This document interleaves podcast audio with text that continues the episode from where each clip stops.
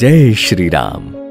क्या आपको पता है, सूर्पणखा अपने ही भाई रावण की मृत्यु चाहती थी। मैं हूं निशांत और आप सुन रहे हैं मेरे प्रभु राम। इस शो में हमने आपके लिए बटोरी है रामायण की अनसुनी कहानियां। इस महागाथा के कई रूप हैं और ऐसे ढेर सारे किस्से हैं जो शायद आपने अपनी दादी नानी से भी नहीं सुने होंगे। तो चलिए जानते हैं रामायण का एक और दिलचस्प किस्सा। रावण की बहन थी शूर्पणखा, जिसकी लक्ष्मण ने नाक काट दी और इस बात का प्रतिशोध लेने के लिए रावण ने मां सीता का हरण किया था। ये कहानी तो हम सब ने सुनी है, लेकिन क्या आप जानते हैं कि इस घटना से काफी समय पहले शूर्पणखा ने रावण को श्राप दिया था।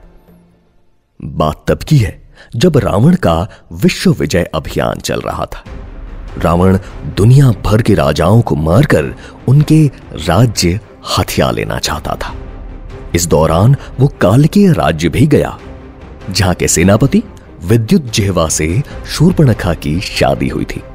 रावण जानता था कि विद्युत्जिह्व उसकी बहन का पति है, लेकिन घमंड और गुस्से में अंधे होकर उसने कालकीय के राजा के साथ विद्युत्जिह्व का भी वध कर दिया था। ये बात जब शूर्पणखा तक पहुंची तब वो क्रोध से आग बबूला हो उठी।